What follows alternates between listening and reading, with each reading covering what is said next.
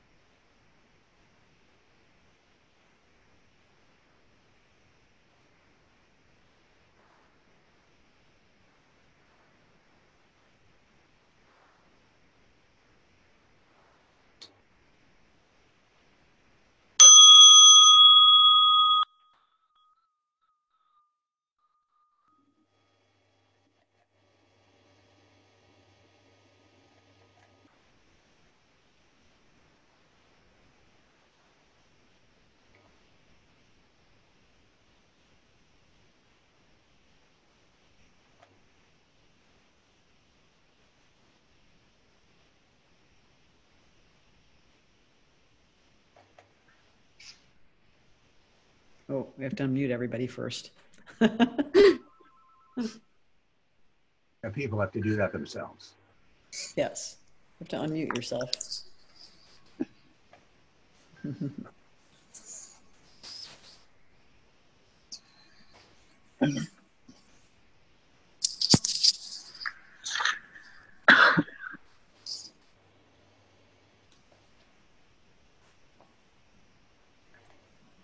Nelda, Yes, ma'am. do you want to read the koan in the comment? Oh, yes. Thank you. Okay. Um, Huo'an said, Why does the barbarian from the West have no beard? Wu Men's comment Investigation must be genuine investigation. Awakening must be real awakening. For this, you must see the barbarian in person. But when I say see in person, it has already become dualistic.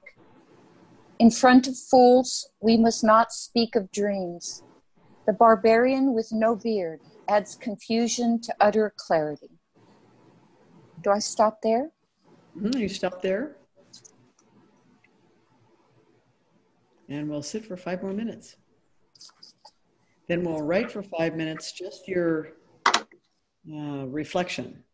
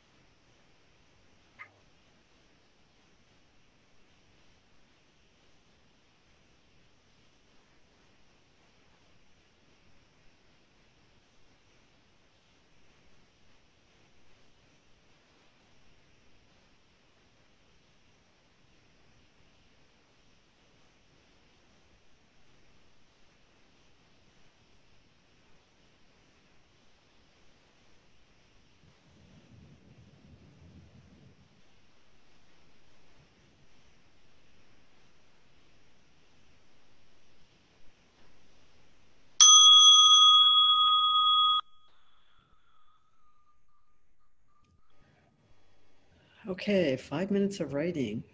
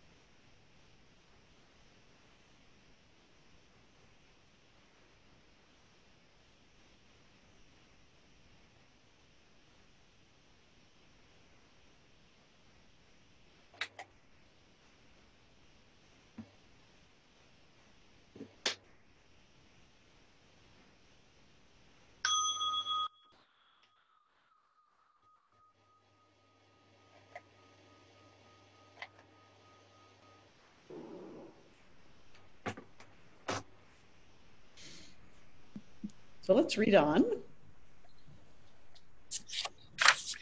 Yeah, our, our alphabetical list may be a little bit altered, right? So find your place.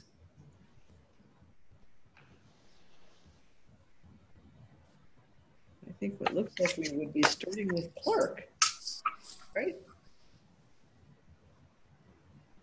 Yeah. Okay, take it away, Clark. You're muted. Oh, let's see.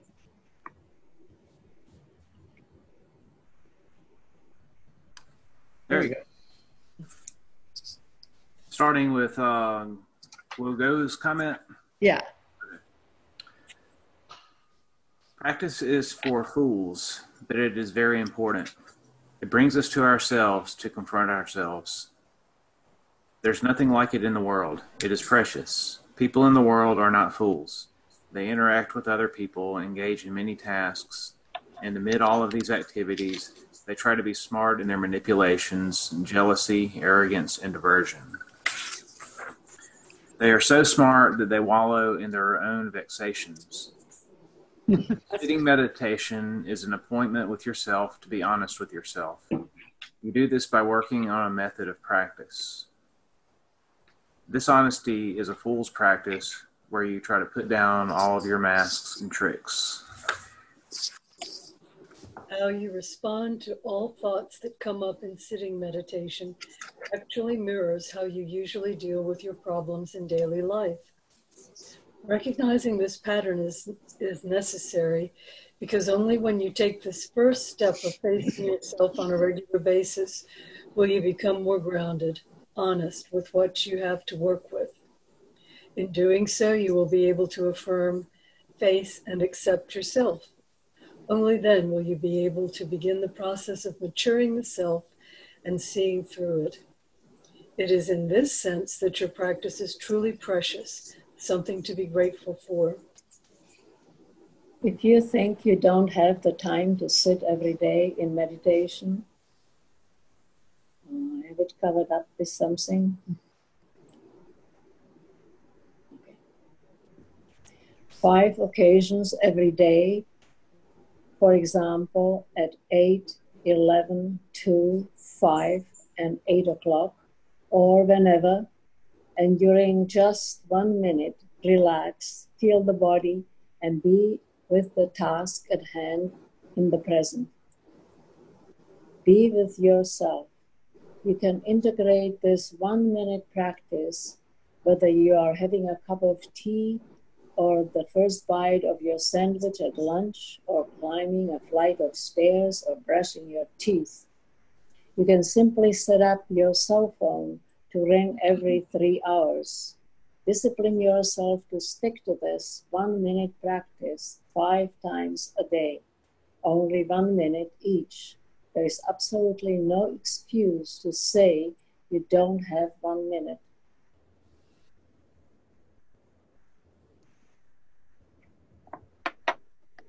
Ellen can now mute herself. Gail. I think. No, it's Ellen.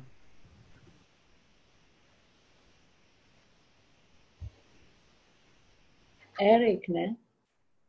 Oh. Yeah. I think Ellen goes before me. Oh, She's Oh. having a hard time unmuting herself, it looks like. Yes, seems like But Oh, she yeah. is unmuted, it looks like.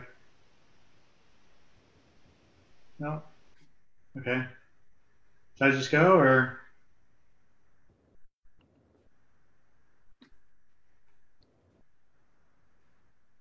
I can unmute now. So, so Ellen, you're, you don't look like you're muted. Oh, she is. yeah, she's Is, is it, is but it? Not, not in Zoom, she's not. There she goes. It's just unmuted. Okay. What is that all about? Well, you must have been muted on your computer. The computer must have been muted. Either that or the host is not, uh, is somehow not mu- um, letting us unmute. That's the message I got earlier. I have a theory that when people are muting themselves, then it's hard for them to unmute. I heard Ah. that. I heard that, but I don't remember doing that, but I'll watch it. But let me know if the theory's right. Okay, it's Ellen. I've complete, I haven't even been able to fall, follow what, where are we? That middle paragraph in our modern tech technological society. In our modern technology society, great, in our modern technology society, great emphasis is placed on progress. How far has technology gotten us in terms of knowing the most fundamental truth of who we are?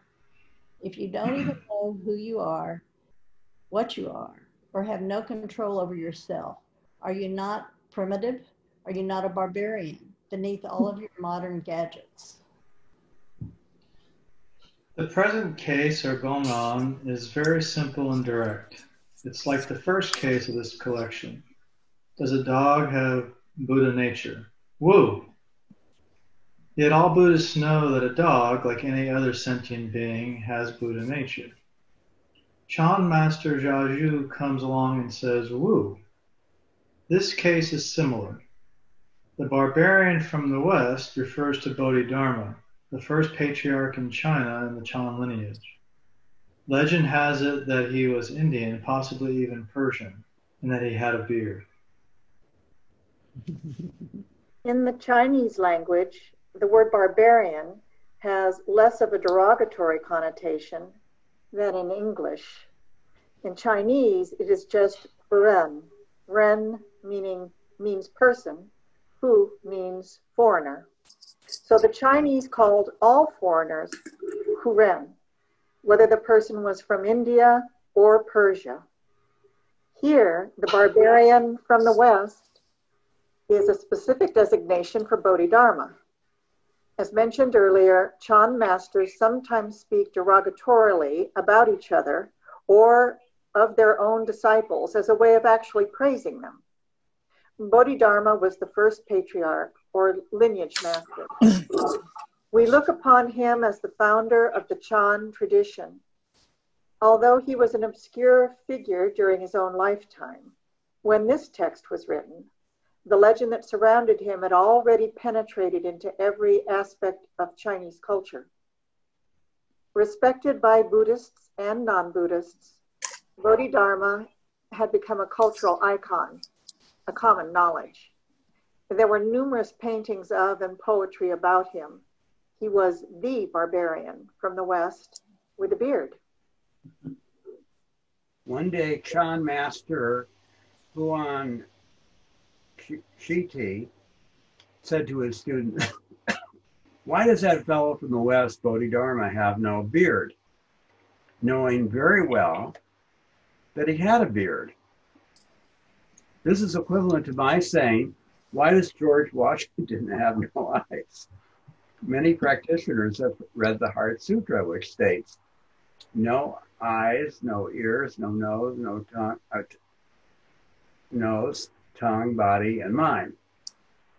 What is the, that text talking about?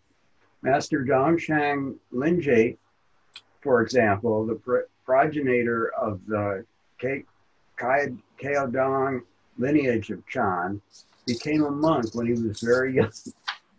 he was seven years old when his parents brought him to the monastery. His karmic roots were very good. So when the seven year old boy heard the line, no eyes, ears, nose, tongue, body, and mind, he touched his nose, eyes, and asked his tutor monk, How come the text says no eyes, ears, nose, tongue, body, and mind? Clearly I have ears, eyes, ears, nose, tongue. His tutor, tutor was dumbfounded and couldn't answer. So he encouraged Dongshan to study with a master. Eventually, Dongshan became a very great master. Isn't it true that you have eyes, ears, nose, tongue, body, and mind?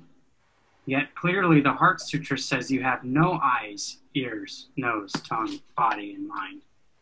Isn't it also true that even with your eyes, ears, nose, tongue, body, and mind, you still do not know who you truly are? Between this having and not having, who am I? Your gadgets and toys won't work here in helping you to realize who you are, what you are.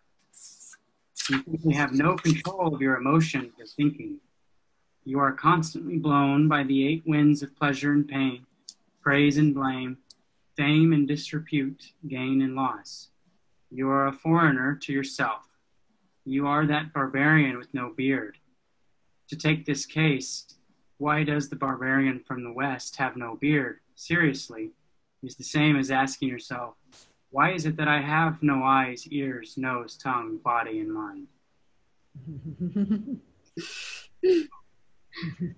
investigation must be general investigation. Awakening must be real awakening. For this, you must see the barbarian in person. But when I say see in person, it has already become dualistic. There are a couple of keywords here that are extremely important. The word investigation is a translation of the Chinese word kin. In the pinyin system of spelling, C is pronounced like uh, TS, TS or TZ. So the word can is pronounced some. Can uh, sang can be um, sang is a very important word in Chan. It means absorbing, participating, investigating, being one with something. In a Chan retreat setting, a person interview with a teacher is called du chang, which means a one-to-one investigation of something. This something is Chan, the reality of or true of awakening. So do chang, do do some do some is an occasion when you and your teacher mutually partake, investigate, participate, become one with awakening. This is an occasion when you present to your teacher your understanding of who you are, your, realize, your, your realization, and the teacher checks whether your understanding is on the mark. Of course, interviews are also used as an occasion to bring up with your teacher the difficulties or problems you have in your practice. But in its original usage, this song means to mutually participate, engage, investigate, and realize the truth. The words genuine and real in the quote above are she in Chinese. The terms also have the connotation of being down to earth, solid, concrete, and earnest. What is your practice like when it is being down to earth, solid, concrete, and earnest? It is when your practice is in accordance with how things actually are, not how you want them to be or hope them to be. Together, together with Tusan, practicing in a way that accords with how things actually are, are means to partake, investigate, become one with awakening, where practice and awakening are not two. This is to be she.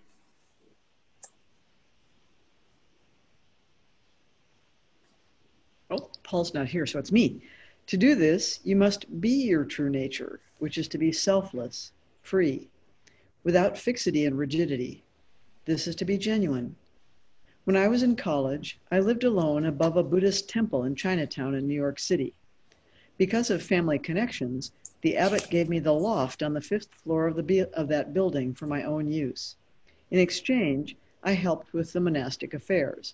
I didn't practice at that temple, even though I lived there, but practiced with Master Sheng Yen in Queens. The abbot of, that, of the temple was Master Shuye, a great ascetic practitioner of our times. When in his 20s, he copied the whole Avatamsaka Sutra, one of the longest Mahayana scriptures in the Buddhist canon using blood from his fingers and tongue. So I have to tell you, the Avatamsaka Sutra is 1,500 pages long, a very, very small print. What I learned from him can be summarized by four Chinese words that he wrote in the front matter of a book of gongs. The four characters are Lao Shi Xiu Xing. Lao means always, Shi means to be genuine, the key character described above. Xiu means to amend, and Jing means to engage. Xiu Xing is usually translated together as to practice. So put together, the four characters mean always genuinely engage in practice. This admonition is forever engraved in my heart.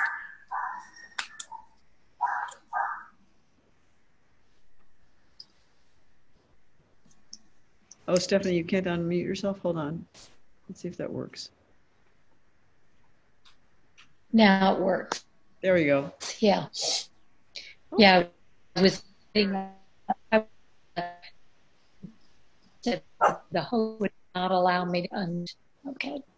Um, genuine investigation here means that your practice should not be based not be based on some fantasy. It should be solid, concrete, real and earnest in accordance with selflessness. It is something you must cultivate because your habit tendency is to be flighty and scattered, not to confront reality. You don't want to face things, you want to run away from things. When you settle down in your seat in meditation, you don't really want. Oh, we lost her. Did we skip Sandra? Yeah, we skipped we skipped Sandra. Sandra, can you unmute yourself? Okay, now I am. Now you are. So I wait for Stephanie, or should I continue? Hello. She's there. Hello. Sandra, why don't you go after Stephanie? I don't know if anybody's hearing me. Oh, We now can- yes. We can hear you. Seem to have lost a connection. You lost video. Okay, uh, yeah, it's like, a, and I'm not hearing you guys very well at all. You keep breaking up. Yeah, Hmm. you're you've been breaking up a little bit too. Do you want to continue or do you you want someone else to continue? Nope, we lost her again. Now she's back. Now you're back. Can you hear us? Okay. Yes, now I hear you. Now everything seems fine.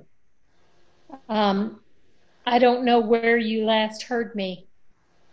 Um, you don't want to face things, you want to turn away from. Hello?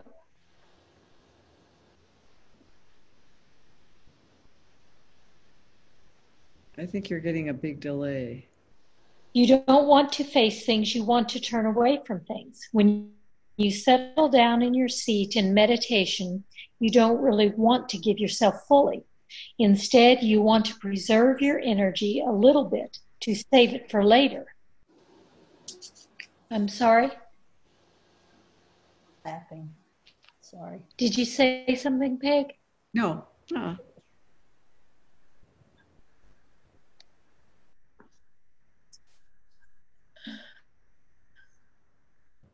I I don't know I don't know what's happening.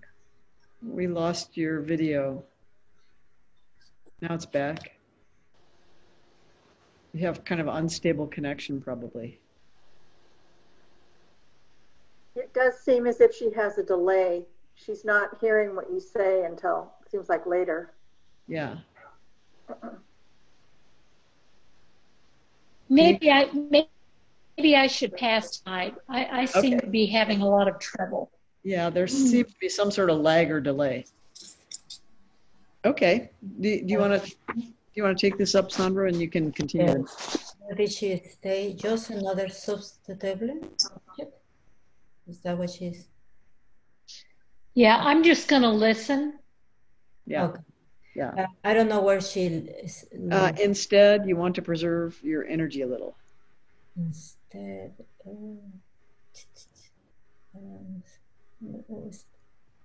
instead, I don't see that. I don't see that either. Uh, she say after instead. Hmm. I don't see Peg. I'm sorry. Um, I think you've gone too far, uh, Kim. It was in the first paragraph, no? That she's in there. The instead, I'm sorry, yes. Instead, you want to preserve your energy a little bit. Yeah. Save it for later. For some people like like to take shortcuts in life, in the things they do. When they come to practice, they also try to take shortcuts. That kind of practice is not called genuine practice. Here we are told that in order to penetrate the meaning of why does the barbarian from the West have no beard, you have to take up this question with great sincerity and earnestness. Practice this is to awaken yourself. What kind of awakening? Genuine awakening is one that realizes Oh, wait, you're. Clark. Anna's back, so Oh, okay. yeah. She can't unmute herself though. She can't unmute herself. Hold on here. There she You muted yourself, and once you mute yourself, you cannot unmute yourself. There shall be no muting in this group. that's, the way, is that the way this meeting's set up tonight? That's just. That's good to know. Good to know. I think Um, it's going to be until we get the new version of Zoom. I think it's just a bug. Uh, okay. So, to practice like this is to awaken yourself, right? Yeah. What kind of awakening? Genuine awakening is one that realizes your true nature, not false illusions or altered states of consciousness. There are many spiritual or religious traditions that foster altered states of consciousness, particularly by altering your experiences with sight or sound. Chan does not encourage exchanging one state of mind for another. Awakening in Chan is not a state of mind. Take, for example, a person who has lived all of his or her life wearing prescription glasses with red lenses. When the person looks at the world, the world is red. Chan practice and awakening are not about substituting one colored lens for another. Rather, they are about pointing out that you already have 20 20 vision, and so you need to do away with glasses. If, however, you feel you've gotten something or attained some state, rest assured that what you've gotten is just another illusion, an altered state of consciousness, just another substitutable object created by your self attachment. This is why Wu Men warns that you must see the barbarian in person. But when I say see in person, it has already become materialistic. If your perception changes in meditation, for instance, if you see light or infinite space and feel completely at ease, if you see things as being all beautiful, realize that there is still a seer and things out there to be seen or experienced. This is duality. The sense of self is still present. Even if you experience oneness, that everything is just myself, realize that in that oneness there is still a self. This is the great self, which must be let go of. You must see the barbarian in person, face to face. This means that you must personally realize who you are without disguise the barbarian is not outside of you. Hmm. If you think it is, then you are still in opposition, self and others, good and bad, having and not having a beard. Wearing prescription glasses when you have 20/20 vision is foolish. It actually blurs your vision and confuses your mind. You are intrinsically replete with perfect vision, replete with awakening. The problem is you think you need glasses. You've taken the glasses as part of your identity. This is like mistaking your fleeting thoughts and restless emotions for who you are. So no wonder you're vexed and suffering. Who's who's thinking? Who's feeling? Deluded, your eyes, ears, nose, tongue, body, and mind do not truly see, hear, smell, taste, touch, and think. Isn't this like not having eyes, ears, nose, hmm. tongue, body, and mind? In front of fools, we must not speak of dreams. The phrase in front of fools has multiple meanings. In practice, you become great fools. My teacher used to call it the dead mind. What kind of mind is that? It is the mind that brings all vexations, discrimination, and opposition to their death. That mind does not discriminate. It is completely absorbed in the method. It is, is that enlightenment? No. There is still a method. One is still practicing, and uh, can you move it up, please, Kim?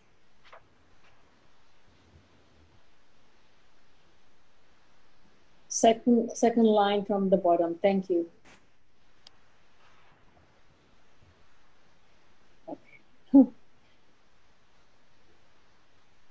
I'm not sure where I am now. Is that enlightenment? Is that enlightenment? Okay. Yes. No. There is still a method. One is still practicing. So the first level of meaning of in front of fools, don't talk about dreams, refers to becoming a fool who has no dreams. Usually people are not fools. They are very witty and smart. They take shortcuts in practice and life or come up with all kinds of dreams. As their self is very tricky, they must first face this slippery self, accept it, learn to stop dreaming like a fool, and then wake up. How? Use the method of practice. The second level of meaning of this phrase, in front of fools, we must not speak of dreams. Means that when that when teaching those who are ready those who have already brought to death their dualistic oppositional mind don't talk of dreams. Just give them the direct advanced teaching of chan. There's a chinese saying don't play flute to an ox. This idiom means that the ox won't appreciate the melody or the beauty of the music you're playing. People will Teachers must give the appropriate teaching to each student, otherwise, it is useless. Giving ox hay and grass to graze is, is appropriate. Playing music to those who appreciate it is appropriate. Similarly, as practitioners, it is important that you practice with earnestness. Don't be hasty or fanciful. Don't take other people's awakening as your own. You will have to practice genuinely. Bring your vexations to death before you realize that awakening is, is originally not separate from you. Just mouthing that will not work and will certainly not free you from vexations or suffering. Awake, awakening or enlightenment in Chan is not knowledge, nor a concept, nor even an experience, as in I experienced this or that. If it were, it would it would merely be replacing one pair of colored glasses with another. When a person actually takes off the glasses and sees the world for the first time, he or she experiences it as completely normal. It is not some fantastic altered state of consciousness or an extraordinary supernatural state of mind. The person actually has completely come down to earth and sees things as truly normal without any coloration or filter from self referentiality. Labels, judgments, discriminations, categorizations of the world into good and bad, having and not having, are simply absent, and the world comes alive. Everything is astonishingly, naturally, and splendidly normal. The barbarian with no beard adds confusion to utter clarity. How true this is. This line acknowledges your intrinsic freedom. Nevertheless, sometimes it is necessary to make waves when there are none, create problems so you can solve them. Why? Because you're too smart and need to become a fool first before you wake up from the dream of self. So you need to ask why does the barbarian from the West have no beard? Please don't be smart and add fuel to the fire by spitting off all kinds of concepts and fantastic notions.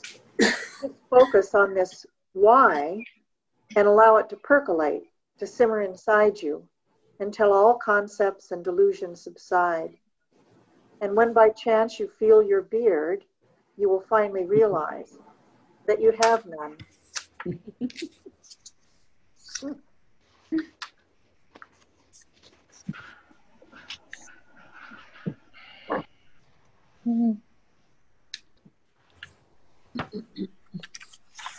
So we're still in the realm of having and not having, right? Does a dog have Buddha nature? Right? Having mm-hmm. and not having a finger? We're still in the having and not having.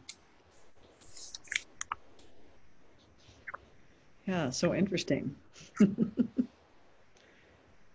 so I'm curious how um, these other koans have acted on you over the week. You know, when we we have uh, the week in between, uh, what you're noticing about. Uh, do you think about them at all? Do you, do they show up? Do they have some resonance in something that you're doing? I'm curious about that to begin with.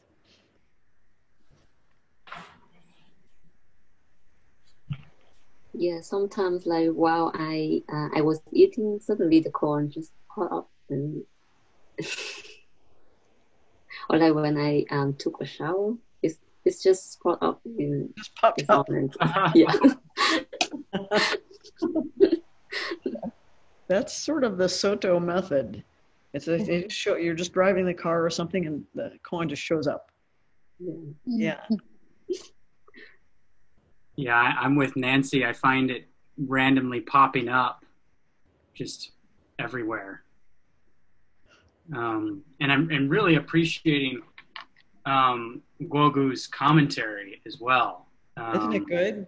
So it seems super insightful. Yeah. Um, so I've read through that a, a, couple times afterwards, and that helps to continue keeping the koan fresh. Yeah, yeah. Yeah, sometimes you have to look back at it to get the wording exact because the exact wording is really important. Yeah, I haven't been able to get past Mu. that, that word pops up all the time when I'm walking around just prior to this meeting. Yeah. What? Yeah. Yeah, these these these koans grab hold of you and they won't let you go sometimes. This particular koan seems to have moved something more than the previous three because I found myself asking, what what does it matter if he's a barbarian? What does it matter if he's from the West? What does it matter if he has a beard? I mean, what do all of these distinctions matter? Um, so in that sense of being or not being, having or not having, it actually has come up more. The the the, dualism in in the words, Mhm. and and if the barbarian, whether or not he or she or whatever it it is or isn't, um, once we put barbarian aside, beard aside, west aside, what's left, and so this this brought the others um, more in focus. Mm. Mm, yeah. Yeah, I think that's the other effect that happens is there's a kind of cumulative effect of working with these koans. Um, and where you start to see, oh, this koan is actually no different than the first koan, right? It's the same koan in a different frame. Right. So, uh, so there, there's you start to see, oh, there's these crazy parallels and themes, and uh, yeah, So there's a parallel between that and our life where we think we're in different situations, but we're really over and over again. thematically, yes, our our conditioning continues to be the You know, provider. there's only maybe five different kinds of experience, like frustration or, you know, how many, you know, and then our reaction to it. Well, I think partly we keep setting things up with our own stories and our own conditioning so that it looks like a familiar story. That's part of what happens. And then in this life, our our uh, the, the range is a little narrower of of our experiences. And I think in both this case and the first koan, um, there's a refuting of something that's well known. Like it's well known that Bodhidharma had a beard. And a red beard. Yeah, and it's well known that everything has Buddha nature, right? So it's a it's a tossing of the things that are ex- sort of accepted um, in both cases. Yeah. Yeah, it's it's kind of our tendency to want to. Um, the mind wants to do a cause and effect thing, or um, I remember. Still tied up with Baizhang's fox. Yeah, it, it's sort of like um, I was thinking of how Flint says that uh, um, there is no answer to a why question. The only answer you could possibly give to a why question is because every of everything else. So that just kind of, you know, what is a barbarian? What is a beard? What, you know, all of it. Yeah.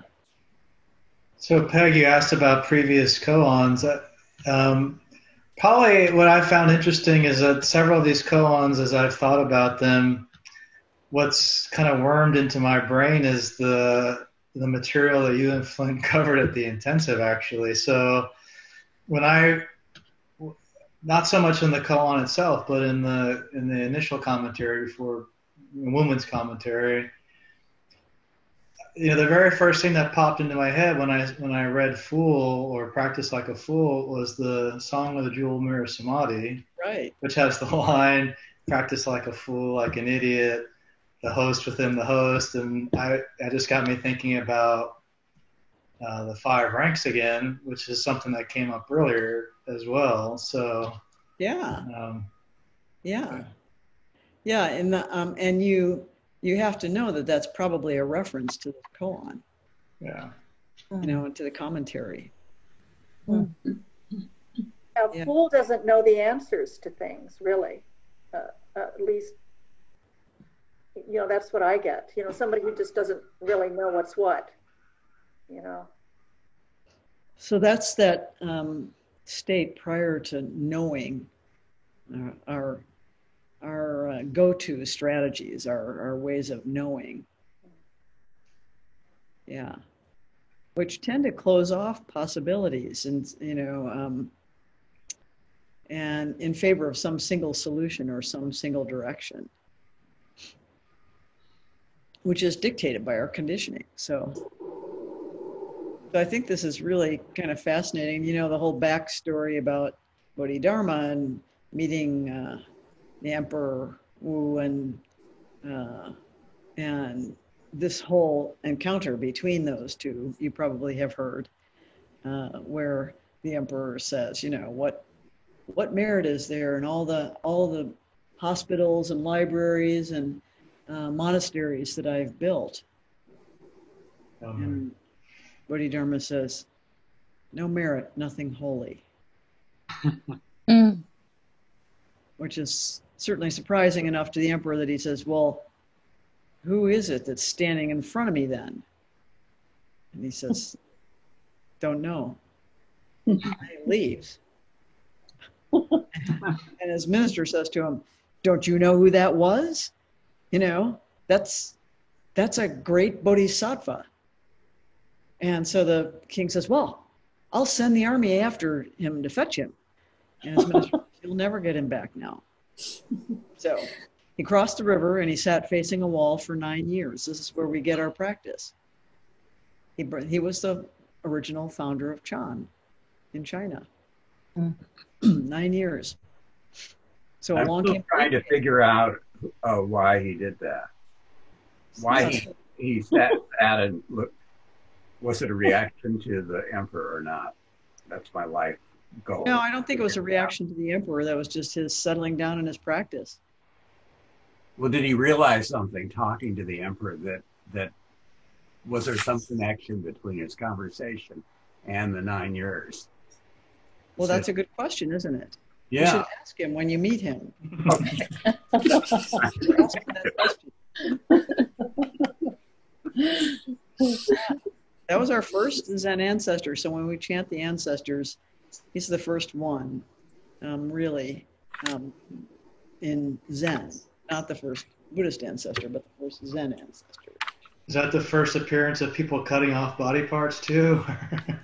Uh, as far as I know, I don't know anybody, you know, in uh, in India, uh, except the monks who were mutilating themselves because of the Satipatthana Sutta. But the Buddha put an end to that. So yeah, yeah, I think uh, Huike, who was determined to study with Bodhidharma and to show his sincerity, um, and he stood out in the snow and he stood out in the snow, and Bodhidharma was paying no attention to him at all.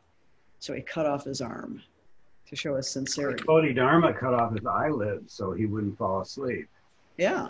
And then he threw them onto the ground and then they turned into tea and then he didn't need tea anymore. thank goodness we now have tea yeah from the eyelids so it's a blessing right i just was thinking about all that blood spurting out on the snow. You know, how vivid that must have been right? Such a contrast. yeah. Yeah that's that's probably uh, you know the toughest entrance exam i've ever heard of. Students just don't show that kind of dedication anymore. Students just don't show that kind of dedication. They're like does this class meet before 10 o'clock i don't think i can be here if it meets Eric, Eric, Eric, are you getting some ideas for your students? That's all right. Absolutely. Right. Yeah. Yeah, there'd be a few lawsuits probably around that kind of behavior. So, uh, so I think Guogu's commentary is really helpful here um, in just sort of fleshing out more of the background and the context, some of the things that you wouldn't have any way to know if you weren't part of that culture. That's what I find really helpful about its commentary. And also that it's a direct translation from Chinese to English and not from Chinese into Japanese and then into English. So I feel like we're a little closer to the bone here with this uh, with this translation. Yeah, I really appreciate that. I, I was thinking when we were reading the koan at the beginning, I wanted to know the historical context. Who was a barbarian in that time, and Yeah, and yeah. did they have beards? And you know, I you know, why why this question? You know, Yeah, yeah. Yeah, what's what does a person need to know to even approach this koan? Yeah. Yeah, it doesn't solve the koan for you. It doesn't uh, keep it from keeping you up at night, but it uh, it does give a richer sense of the context, I think. In the same way that when you're studying poetry, if you understand something about the milieu in which the poetry emerged, it often gives more depth to it. And you understand what it's in conversation with or what it's relating to. But So- if you were doing the, the Rinzai practice, all you would be given would be the, why does, uh, just the the koan itself, Just the koan itself, not Yeah. even Wu Men's comment, right? not even Wu Men's comment. Hmm. It's really stark, you know. Um, working with koans, it's very um, it's very stark. Do they Sometimes, have sometimes they, modern koans? what? Do they have modern koans? I mean, ones that we would, you know, it would be.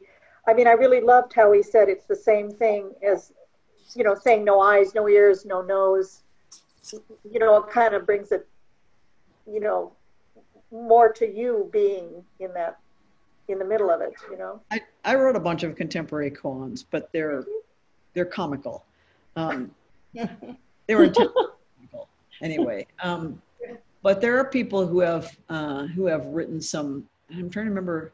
I'm not remembering any of the authors, but there are people who have uh, endeavored to write some contemporary koans. We have, you know, I mean, Joko always believed that your own life is the, is the best koan.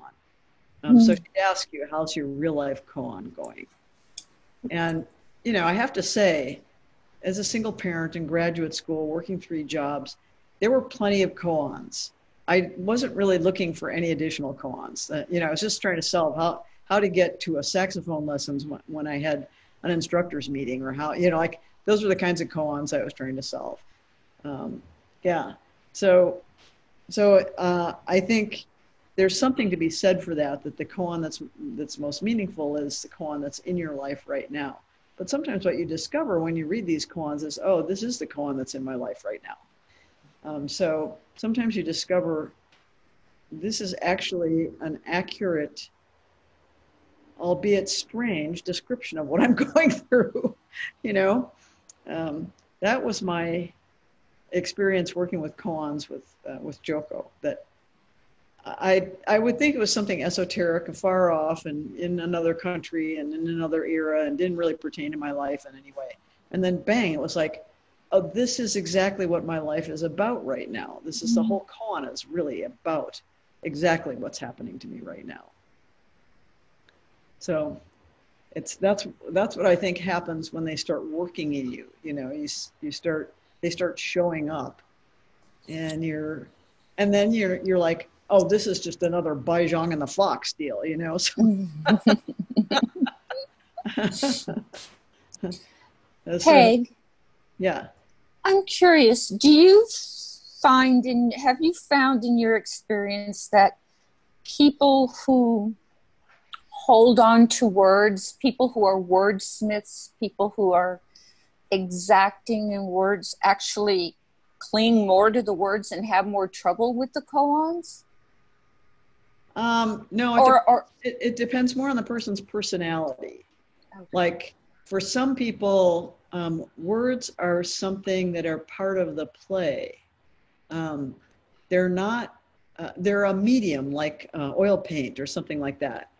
So, um, so if you're able to not fall into literalism or not fall into um, definitional argument, but you keep the words in play, then you're um, you're doing you actually have an easier time with koans because those words are just in play. And you're not wedded to some logical explanation. It, it's more your tendency. If your tendency is to be very analytical and to be very logical and very literal then you have challenges with koans quite often because your your mind is seeking that analytical definitional argument you know? Mm-hmm. so and and it's quite literal. Um, and koans are playful more than anything they're playful. They're a form of play. So um, and they're the kind of play that dislodges your uh, conventional conditioning in your in the way that you think. So in the same way that really great art does or in the same way that really great poetry does it disrupts your expectations and your conventional you know sort of um, well i I, th- I think about Lyn Hejinian writing the essay the rejection of closure and she talks about the job of poetry is to reject our attempts to come to a settled interpretation. You know this poem poem is about this this you know the the zebra in this poem means this, and then you know, like there's this all this um, attempt, uh, and which poetry must continue to defeat, right, in order to stay alive, in order to stay vibrant. It's the same with poems. You know, they're they're not going to settle down. I mean, even even a koan that you theoretically have resolved continues to percolate and continues to reveal new layers of sort of uh, unfolding in your life. So they're never really done, I'd say. Uh, but you move through them, and one of the things you're discovering as we move through them is their resonance with each other. And that in itself is a kind of a teaching. I love I love what you said about our life as a koan. Um, I I find that more and more. I really just don't know what's going on in my relationships or what's really, you know. Uh, I love settling into that now. That's that's pretty interesting. It throws you into the space of pure potential, mm. um, which is unsettling to parts of our mind that want things to be more uh, organized, let's say, um, uh, or more predictable, or more determined. Yeah, it's really interesting how um, destabilizing and freeing it is, that place of pure potential. Anything might happen. Even in a long term relationship where you have a long history of predictable behaviors, anything is available. I don't think I've ever really known what exactly is going on. I, have been trying, but life has showed me that, uh, you know, I, I really don't know, you know. yeah, and that's wisdom. Yeah. Yeah. I mean, think back. You knew everything when you were 21, right? You so, and you could tell everybody exactly everything, you know. Uh, it's it's embarrassing to think about it now. In uh, and you and you may wonder, have I become more stupid because now I don't feel like I know anything? but but events keep hammering away at our uh, beliefs that we know what's going on, right? And so real life keeps thwarting our uh, our attempts to put it in some sort of a framework. So and are great for this it seems like lately, um, one of the things that I've been struggling with in the current like political climate is everyone seems to have all the answers, and and their opinion is seems is like the one that they have arrested themselves in, you know, and it just yeah. feels frustrating. Yeah, people are dug into their positions pretty strongly. Um, I think they're I think there uh, the alarm is growing, and that's why you know there's uh, more and more distressing signs in the real world um, that people are interpreting according to their ideologies and according to their their tendencies and their conditioning. So, so that's what you're seeing is people getting stronger fixed views. Yeah, and it's that that's causing, I noticed my anxiety. I have um, uh, people in my life that are on both ends of the political spectrum. And I, even though I have a tendency to go toward one end, even when I hear some people and how rigid they are in that belief system, I begin to feel um, the conflict that's in there, you know, and it doesn't feel good um, so to me, it doesn't even matter what you believe. It's the fact that you believe it so rigidly that really is, you know, causes the suffering to me. Yeah, yeah this is what the Buddha taught is um, is the suffering that's created by fixed views. Yeah. Yeah. All the same, we can look at situations and say, this is wholesome, this is not wholesome this is not conducive to happiness or welfare of self and others. This would not be approved by the wise. This doesn't lead to liberation. We can say that.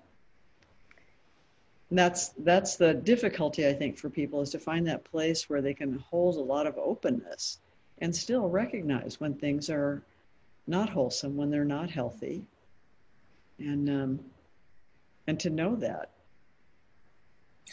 What a perfect opportunity in this time of so much chaos to um, practice our koan life. Yeah. Because there's so many things bouncing around out there and off the walls and in our environment. I, I, um, I am so grateful for the opportunity to have this much unrest to to learn how to sit with all of it because generally I've I've not been good at sitting with you know I, I, I want control and I want structure and I want a, a Yeah. that false sense of safety and the truth is this is at least at least since college and waiting on you know uh, university admissions letters at least since that time and this is so much bigger and different i've never sat in so much not knowing where life is going to lead on so many levels and it's changing. We, i don't even know from one day to the next if i'm going to be able to get out or take a trip or see my son again for a year.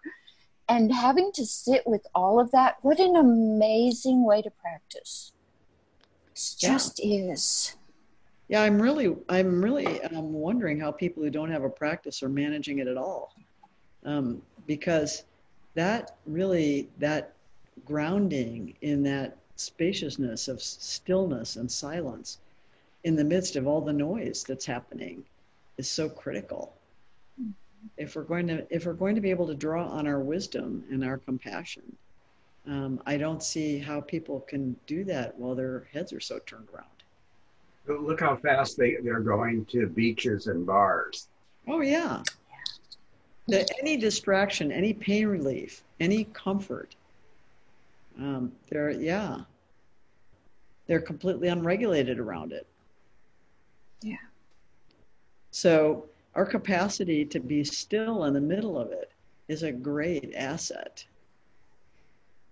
Even to be still in the middle of activity, you know, to have the stillness at the heart of it that um, that gives us some equanimity, it gives us a little bit of capacity to be a resource for others because frankly, I don't know how people who don't have a practice can be a resource even for themselves, much less for anybody else. They're all turned around. So this is advanced level practice, I will admit. You know, what we're going through is advanced practice. It will really test our practice.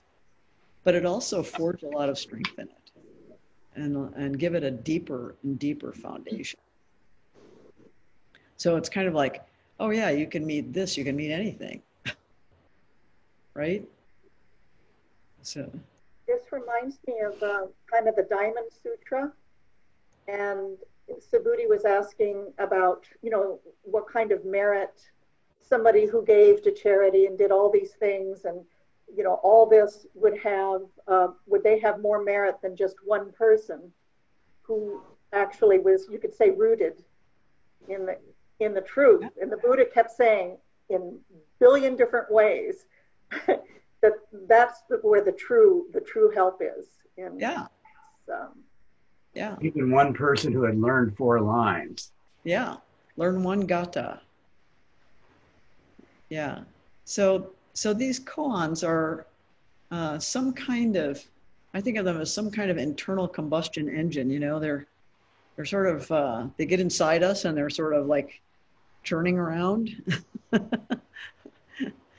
and uh, and they filter into our consciousness at different times. And uh, so having this experience of them, I think, is not like working with a teacher to work with koans, um, but is not unlike our Soto way of uh, allowing them to permeate your life and percolate life. So, but if you were working on them uh, as koan practice, you would be working, you'd be seeing a teacher three times a day. And that is very challenging. You're continually having to perform your whatever presentation of. so, yeah. Yeah. Does anybody want to share anything that they wrote?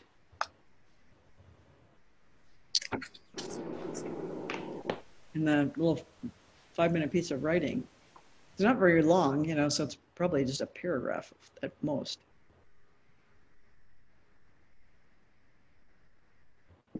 I don't have a paragraph. I just have questions or fragments of words. Good. Have you forgotten something? Where did you go? You're right. At the same time, you're absolutely wrong. What did you think of the news? I have to go back. I never heard what you said. What a shame. I don't know. Evocative. Pardon me? It's very evocative. Yeah, I don't know. It was just came out of me. yeah. Yeah, I think our responses are, you know, often not not following a normal narrative path.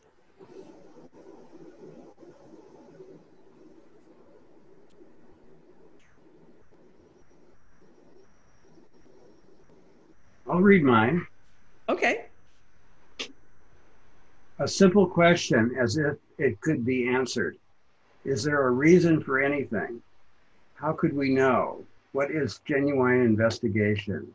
What is real awakening? Real knowing.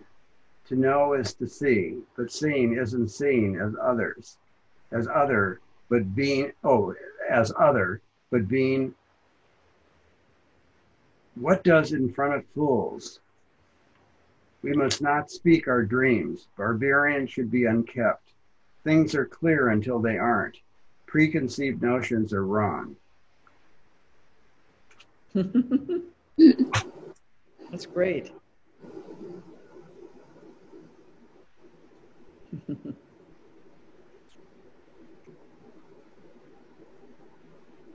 well, I wrote on uh, the line the barbarian with no beard adds confusion to utter clarity.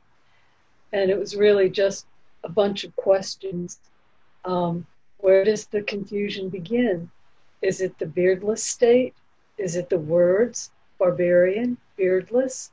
Can Bodhidharma be seen without words, descriptors, ideas? Can he be of a piece with our reality now?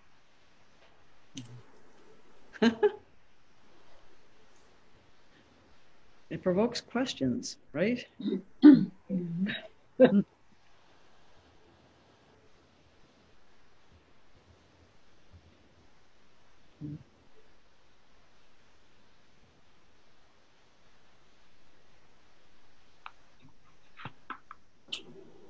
I can read mine. Okay. Uh, very short koan, so short that it appears almost random in nature. Why does the barbarian from the West have no beard? What barbarian? What West? Who cares why he doesn't have a beard?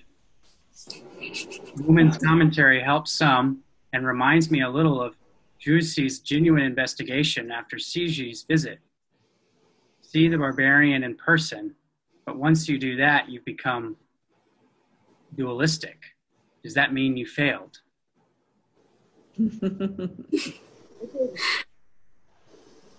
well,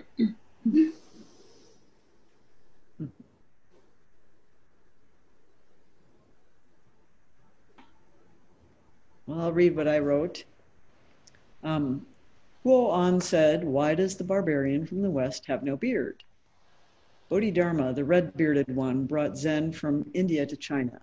Sitting in front of a wall for nine years, he ignored Huike, who longed to learn from him, until Huike cut off his own arm standing in the snow.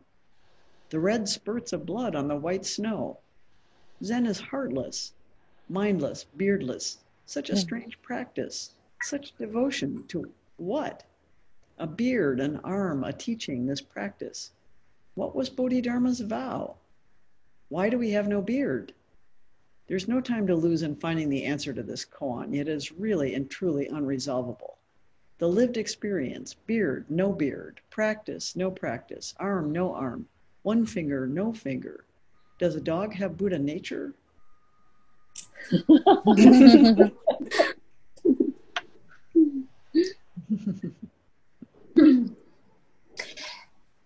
And Peg, even when we, um, this is what occurred to me as I kept asking, what is woo? What is woo this week?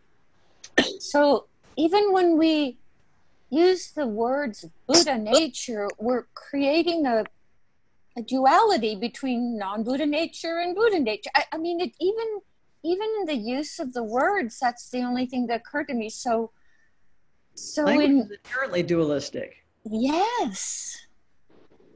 This this is why I was asking about do people who are wordsmiths have more problems because as soon as you attach to words you're attaching to dualism and that makes it a challenge. You have to be careful not to fall into the trap there, which is to privilege non duality. Ah. Yeah. Yeah, didn't didn't some Zen master say, but you have to say something. That's right. Yeah, I got into quite an argument with uh, one of the with a senior teacher who was one of the beat poets who was talking about um, his uh, sort of constant efforts to get to the experience before language. And uh, and it, it, as though language is something bad you know? And he was just talking about how terrible it is that you know all of our experiences uh, shaped by our language but i i don't see it that way. I i really honestly don't. Uh, language is our medium. It's one of our most powerful mediums for communicating with each other for forming relationships for doing shared activities um, and for creating societies. You, So- you missed thinking, just for simple thinking. just for simple thinking. Yeah. So, um, and that's what I really liked about the Dale Wright book. Um, about uh, philosophical meditations on Zen, because he was talking about this very thing that there is no prior to language experience. And this was what I was trying to explain to this poet, you know, like there's no prior to language experience. There's no way to, there's no way to even there's no way to even actually even think about that. So, uh, so we're continually, and that's what one of the reasons why we have to be really mindful of the language we're using inside ourselves, about ourselves, about other people. Um, the uh, shaping of our own experience happens in the in the in our languaging of it. So a lot of what you know, uh, a lot of what we'll do is just reframing things in different language. So Peg, how do you um, how do you understand that concept in the context of you know some people have whether they're traumatic or not, they have very memorable experiences from a time in their life that they were pre-verbal. So they didn't necessarily have like a word language, but the, Yeah. and these experiences stick with them, right? I mean, so a lot of times people will say, "Yeah, "This, the only, this is yeah." the only meaning that those experiences have for them is when they put it into language. Yeah. So, so they have language to talk about it. So, um, it's really it's really interesting to me how much language shapes our experience of the lived reality. If you if you look at it, you'll see um, just the just the languaging of something. So, our relationships with other people are so uh, ensconced in our uh, definitional arguments about this is a marriage, this is not a marriage, this is not, you know, this is not the way a person should behave or whatever. It's all framed in language, right? And uh, and a lot of our disagreements are disagreements about the language. Oh. Yeah, so um, I always say that all the all arguments always end up being definitional arguments because we're Yeah. fighting about what's the definition of something. What language are we going to wrap that in? So, uh, and and so the more experience we have with other people, the more um, we're startled to discover that their languaging of something might be completely different from our own, right? And wrong. No, I'm just. yeah, it's just so interesting. Uh, it's why you know language became such a consuming obsession for me was because I could see how challenging it is to express yourself in a way that won't be misinterpreted. So you start becoming attached to precision in language because you have hope that that way you can avoid a lot of the misunderstandings of your motives, your intentions, what you're trying to do, what you're trying to do with other people. You know that uh, that the languaging of it often makes a huge difference. yeah, it's it's it's kind of a fascinating uh, thing when you start to notice how things are being languaged. And a And even then, though, it sound, it seems like there's it's it's it's still not 100% avoidable, right? I mean, you have people with different cultural backgrounds, and It's definitely not avoidable. I mean, it's a miracle that two people with identical social backgrounds can understand each other. I mean, it's kind of Exactly. miraculous. Um, yeah, we're so shaped by our conditioning. So part of sitting is to get still enough and silent enough, you know, to um, to open a space in the middle of this, this sort of preconceived conditioning that's shaping our world and filtering everything that we understand about it. So, and the idea is not to just get a better set of conditioning. It's it's pretty radical. I think Buddhism is pretty radical because it's not selling you another, you know, batch of conditioning, another set of linguistic constructs that you're supposed to now espouse instead of the old ones that you used to have. It's not what it's about. it's like in the in the commentary from Google, exchanging your red glasses for blue ones or something. or- Exactly. Yeah. Exactly. It's not like can I get better glasses for sure. So yeah, so I think okay, this is the end of our time. Um, I assume that you have you you guys settled on the book that you're going to be looking at um, over this month, right?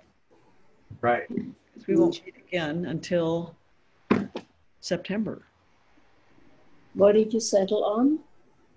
Yes. I, what is the book?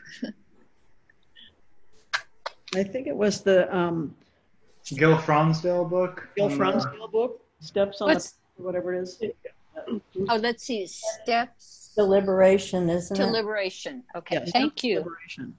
Yeah, it's very um, it's just a lovely book, very accessible, and you probably will have no trouble finishing it this month. But if not, we'll just continue until we're done with it. But and then we'll take up the koans again. this gives you a month of koan reprieve. These koans we've already started it with. But I was just getting used to being confused. Well, now you'll get into the, the sort of clear, cold water of uh, Gil Fronsdal, and everything will become clear. All right. All right, Okay. Thank you. Take care. Thank you. Bye. Bye. Good night. Bye. Bye. Bye.